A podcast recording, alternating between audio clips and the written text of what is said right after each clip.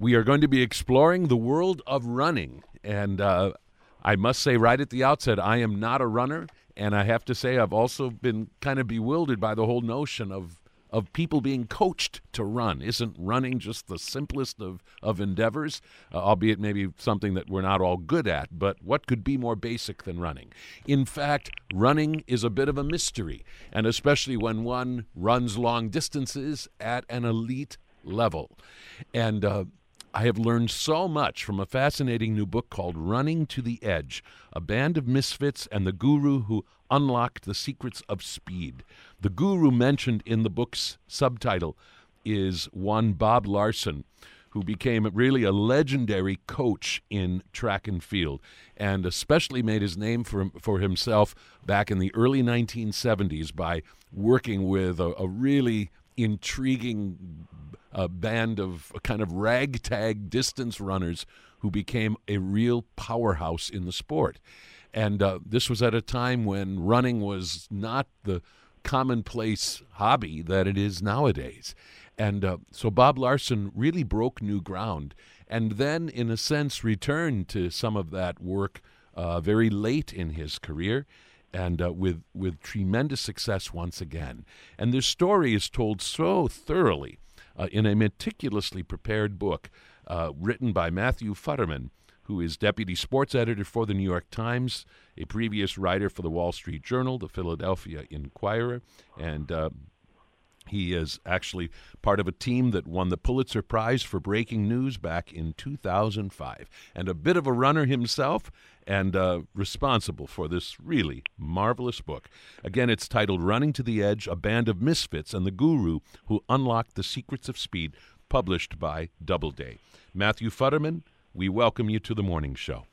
Thanks very much for having me. I really appreciate it. Uh, right off the bat, explain to our listeners your own status as a runner and the place that running has had in your life. Well, I mean, from a pure sort of numbers perspective, I'm, a, I'm definitely a uh, devoted, sort of addicted long distance runner. I've run 20. I just ran my 23rd marathon, so I think there's some people who would say I've got a little bit of a problem there. um, but uh, I've I've really been running I, almost as long as I can remember. I don't really remember myself before I was a runner. Uh, I think I started, you know, when I was about 10 years old. I ran a five mile race, and that was sort of the birth of it. But I, I can remember being, you know, roughly that age and being so admiring of uh, the people who were running uh, the New York Marathon, which was really in its infancy back then in the late 70s.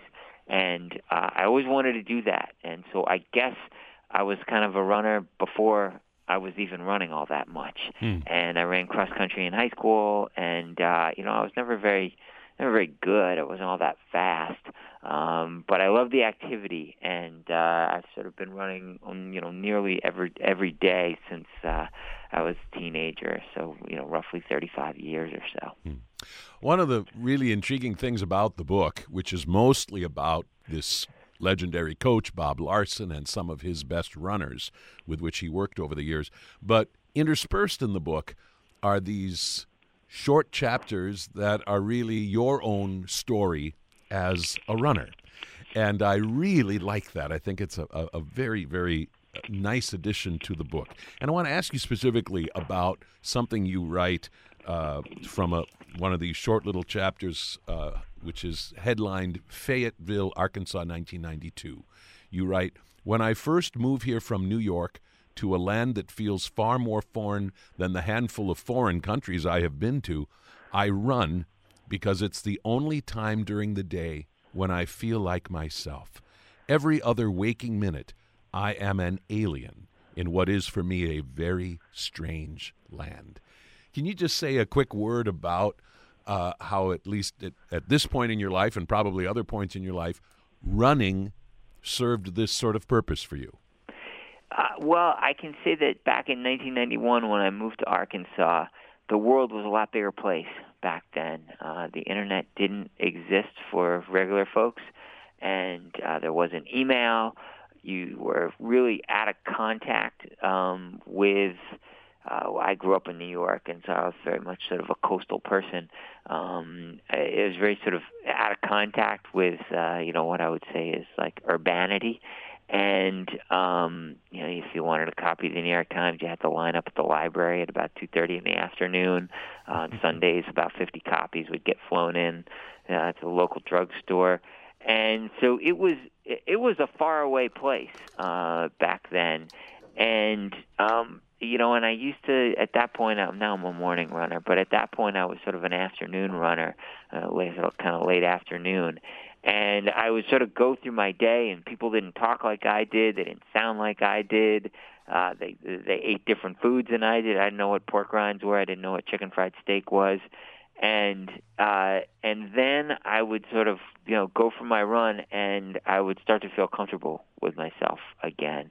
And you know there was a that was a that was a great year in my life. Um, in part because I did one of the things that is sort of actually the tenets of uh, the Bob Larsen training regimen, which is to make yourself comfortable with being uncomfortable. Uh, and that's really sort of where the title comes from, is sort of pushing yourself to the edge. That's why I call the book Running to the Edge, because I think it's so important both in running and in life to push yourself and challenge yourself and do the things that you're fra- afraid of, uh, whether it's running really fast for five or six or eight or 11 miles, or um, moving to a strange place where you don't know anybody for a while and seeing how that feels. Hmm. So um, that's sort of where running fits in both as a exercise activity and a kind of uh, approach to life for me. Hmm. When we uh, see the title of your book and we see the word guru, and we understand that this is a story that, at least at the outset, unfolds in California in the early 1970s, we, we maybe jump to some conclusions about where that guru, namely track legend Bob Larsen, came from. In fact, he was a Minnesota farm boy. and I wonder if you could just say a word about, in a sense, that disconnect between where his life started, the very ordinary beginning of his life, and, and where he ultimately ended up.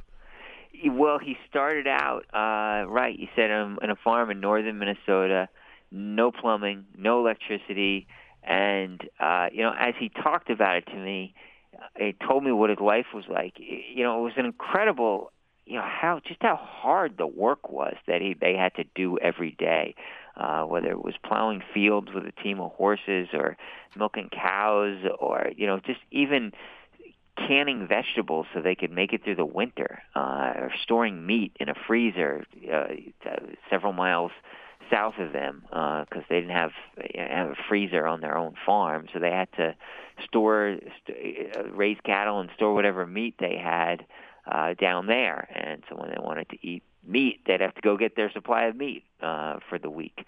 So uh, it, it was he was there for the first 11 years of his life uh, until his father fell out of the haymow and um, bro- and and and really had a pretty serious injury to his back, serious enough that he wasn't going to be a farm worker and he wasn't going to be able to run a farm anymore. And they moved to San Diego, and that's really where Bob discovered competitive running. He'd been running on the farm sort of as a means of transportation, a way to get from point A to point B. Uh, friends were a couple miles away, school was a couple miles away, and he would often find himself running there. And so that was his life, and it morphed when he moved to the city. He had all this strength and he knew how to work hard and he also happened to be born pretty darn fast. And uh that was where actually he felt comfortable too he felt most comfortable too because he was sort of you know a fish out of water moving from northern minnesota to uh what what felt like a big city to him and you know like you mentioned before when i moved to arkansas sort of feeling comfortable with himself at those moments when he was running. That was almost when he felt sort of as like the best version of himself. Right. And uh, he finds himself prompted to ask the question, why do we run? And what what should our state of being be when we're running? and, and of course, it's it's it, it's it's an intriguing question, and I suppose the answer is a little bit different for every single person. And this is part of the key of of how he was able to uh, work with with uh, talented runners uh, at such a high level. Explain kind of the state of of running uh, in the early 1970s compared to, to, to what it is now, uh, and to, to what extent anybody ran recreationally outside of their own high school track team, for instance. Well, it was a very niche activity, uh, and niche is probably an overstatement for what it what it was. You just would not see people running recreationally back then. There was basically, you know, there was only one marathon that anyone knew about, which was the Boston Marathon. And New York had started in in 1970, but it didn't, you know, it didn't really catch on until it became a five borough race in 1976. And you know, there was there was nothing more rebellious that you could do than sort of I mean there were more things that you could do to be rebellious, but in terms of like a a, a recreational activity, you know, going for a 20 mile run on a Saturday morning in the early 1970s was a bit like you know going to climb Everest or something like that. You know, people really thought those pe- those people were really sort of on the edges of society, and you know, I will say that that even though this has become a very mainstream activity, you know, you go out in any park any morning, you're going to see a lot of people running. Uh, it's just sort of a part of so many people's lives and their routine. I still think there is a spirit of rebellion at the roots of it, uh, as, especially as you climb higher in the distances. I know a great appeal of the activity for me is the idea that I feel like I'm doing something that's you know a little bit crazy, and that other people think is a little bit crazy, and that's okay. Um, that's that's sort of a, a real kind of release for me.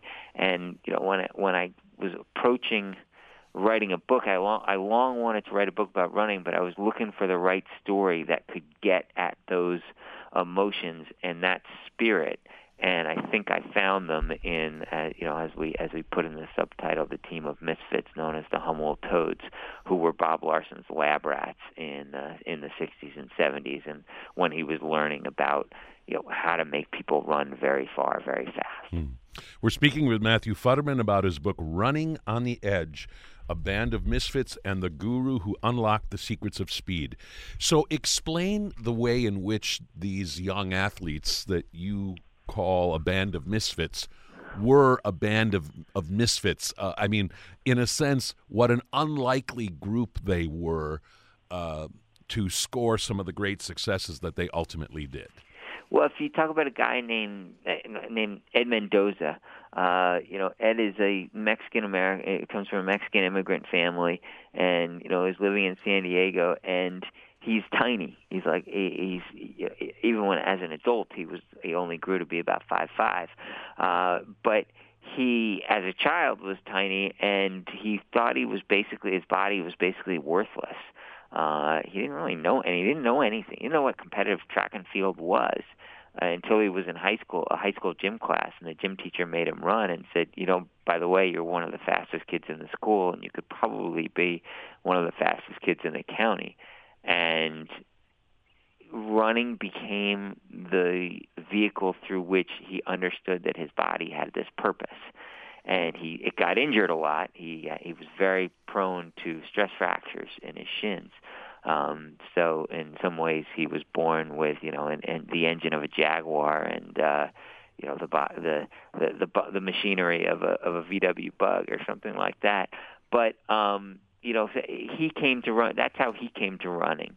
Uh, a guy named Tom Lux, who was on this team, he was basically a juvenile delinquent until his brother made him run, and Bob Larsen told him he could be special, and turns out he was. Uh, and you know, Kirk Pfeffer had a very ter- uh, really had a hard time relating to other kids and talking to people.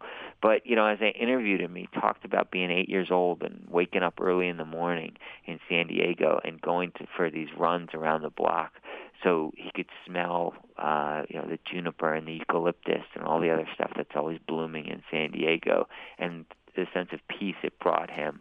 Uh, you know, these were not necessarily alpha males. These were guys who were sort of had this gift, and uh, Larsen was able to recognize it and cultivate it and turn them into you know, a team that bonded together and really was able to achieve incredible success. Right.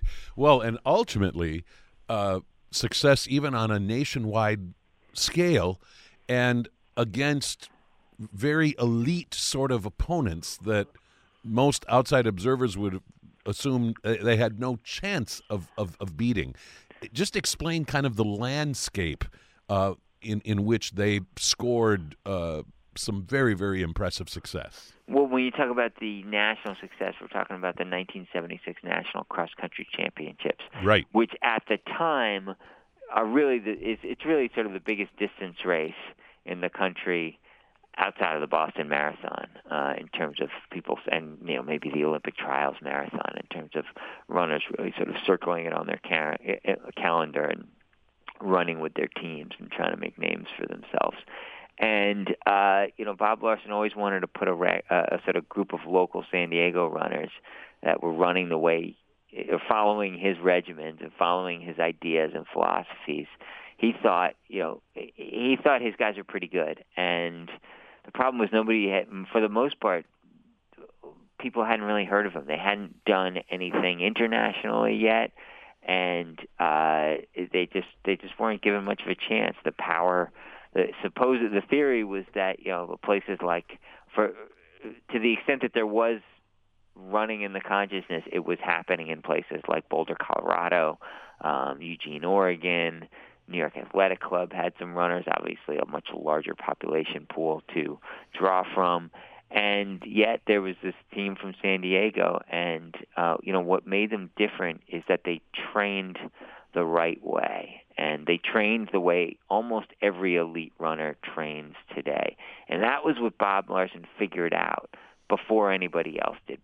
That you know he figured out essentially how the Kenyans and Ethiopians train before the Ethiopians and the Kenyans figured out how they train and how they became the dominant long distance running countries in the world. And it, it really goes back to three principles. It goes back to becoming comfortable with being uncomfortable, you know, pushing yourself to that threshold, uh, going on these long, hard runs, building up your volume, and mixing in some speed work as well. Uh, it comes from understanding that you train as a group, that even though this is an individual sport and kind of a solitary activity, the power of the group is far stronger than the power of the individual. Uh, if you if you're slacking off, it's great to have teammates there to make sure you don't slack off. And then finally, but just having a certain belief, um, a belief that it does not matter where you're born or how you're born. Uh, that that you're where that that does not create your destiny. That if you train right and work hard and do the right things, you can be better tomorrow than you were yesterday, and you can eventually compete with the best runners in the country and the world. Right, and it doesn't matter if your team has fancy matching uniforms and some kind of a nice endorsement deal. That does not matter in terms of how you will do on the track. Uh, eventually, of course, Bob Larsen, because he scores such great success, moves up into the collegiate ranks and becomes a great legend. I think at UCLA, right? Yeah. Uh, and and moves into kind of the shorter distances. Uh, that's just kind of where the action is, and gives a little less focus to what always remains his first love, which is distance running. And during this time, uh, America's greatness at distance running goes into a precipitous decline. And your book explains that a lot of that perhaps has to do with one Alberto Salazar, who might be a familiar name to some of our listeners, uh, who who was a brilliant comet for a very short period of time, and then his career just crashed. And in a sense, uh, a lot of other runners sort of crashed inadvertently in the wake of, of that. Uh, I- explain briefly that, that connection between the fortunes of Alberto Zar- Salazar and then America's uh, uh, presence in long distance running. Yeah, there's no question Salazar was the best marathoner in the world for a while. Um, you know, won, everything. Won New York, won Boston, and you know his crowning achievement was supposed to be the '84 Olympics. But beginning in 1983, he started to have some nagging injuries, and he just really lost his speed. uh, at the Olympics. I think he ended up running about a 215, and you know much slower than he had run in in, in New York previously and in Boston, and um, his he never really recovered.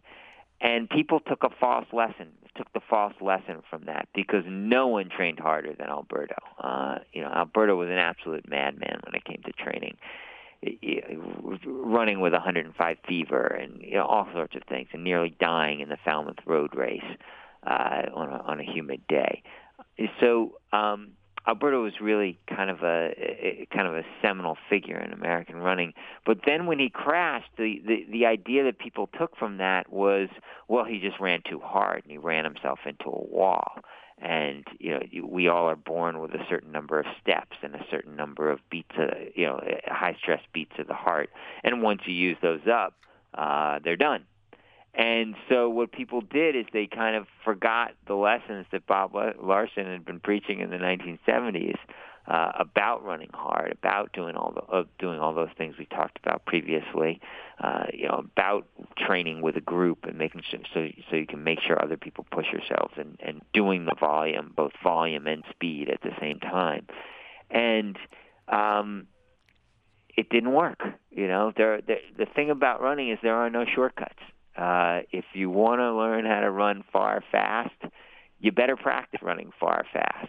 Um, you know, for for lay runners like me, you know, if you want to if you want to finish a marathon, you better you better run, you know, 20, 22, 24 miles before marathon day. Uh, it, it's all about the preparation and it's all about the work.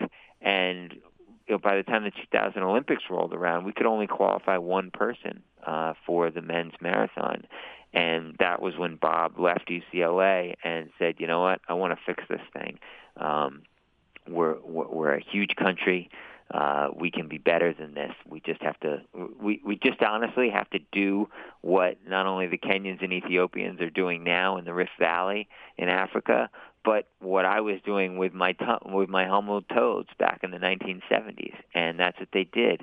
Uh, created the Mammoth Track Club, which was a small running group, the first of its kind, really, in the U.S and uh, there's six marathon medals given out at the Olympics, and that little group in Mammoth Lakes, California, ended up with two of them in 2004, one for Meb Keflezighi and one for Deena Kastor. Mm.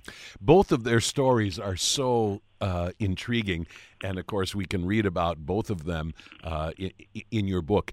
I, explain just a little bit of the science behind this notion of of doing training at high altitudes or uh, or an in, interesting variation on that, which is the the possibility of living at high altitudes but training at lower altitudes. But but this whole idea of, of altitude mattering a lot for a distance runner.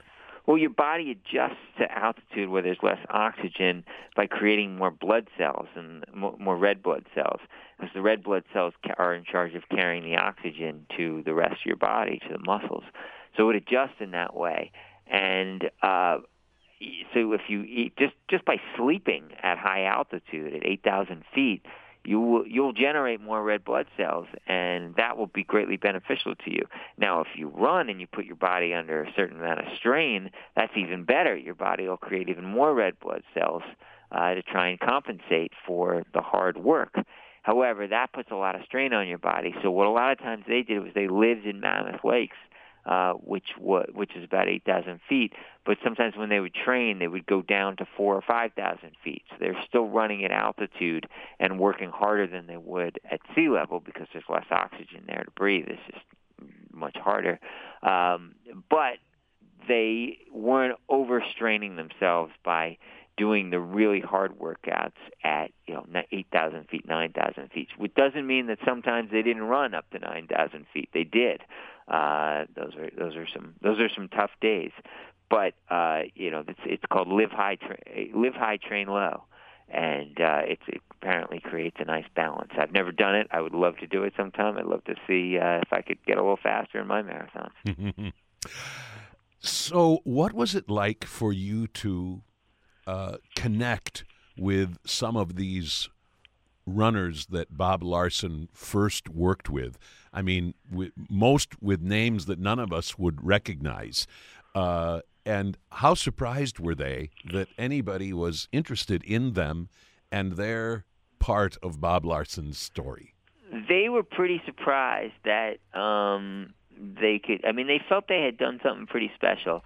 Uh, they didn't really think the world was going to sort of pay. To, they thought it was sort of a little accident of history, and um, uh, you know that they would that it would just be a nice story, um, and they would go from there.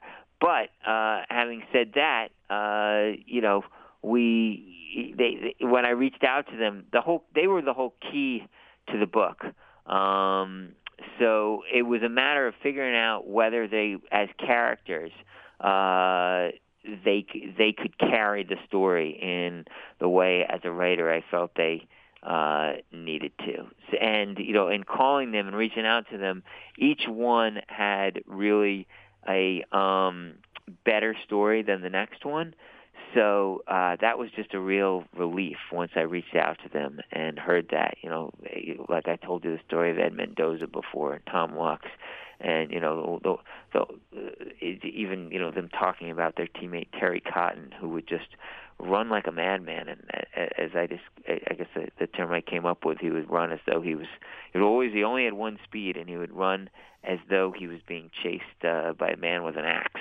Um, that was sort of the way he would get after it, uh, and you know people really talk about him in sort of these this legendary way because he was just so darn fast and just so talented. And of course, you also got to connect with Meb Keflezighi, uh, who won the silver medal at at uh, at the Athens uh, Olympics in the marathon.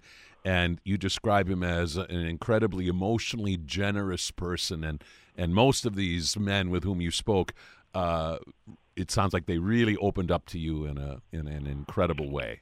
Yeah, certainly. Um, you know, I've been lucky enough to get to know Meb over the years, and you know, the wonderful thing about running is, and, and I this is really unique to um, to so many sports. Uh, I mean, they're unique to running as compared with so many other sports. Is that the elite athletes in running you know, they love to talk about running with lay runners. I could never talk about my little league baseball experiences with uh, you know Mike Trout or anyone like that. But Meb has no problem talking about my training with me and doing it in sort of a peer-to-peer way. Uh, as Abdi Abdirahman once said to me, you know, we all experience the pain we, of a marathon. We just experience it at different times, and it, it's a it's a it's a neat thing about the culture uh, that um, that running uh, really engenders, and it's one of the reasons I uh, love the sport so much. Well, you certainly help us all, uh, especially those of us who have no connection whatsoever with this sport or with this world, understand it so much better. And beyond, of course, understanding this brilliant man named Bob Larsen and all that he did to transform the sport. The book again is Running to the Edge A Band of Misfits and the Guru Who Unlocked the Secrets of Speed. Um, published by Doubleday, the author Matthew Futterman. Matthew Futterman, congratulations on a really great book, and thank you for joining me today on the morning show to talk about it. Thanks so much. It's been a real pleasure to be here. I want to add that Matthew Futterman does a marvelous job of describing the science behind long distance running and some of the intricacies and subtle touches of Bob Larsen's training procedures. He also does a great job of describing the drama that was part of some of the most important races of Bob Larsen's coaching career.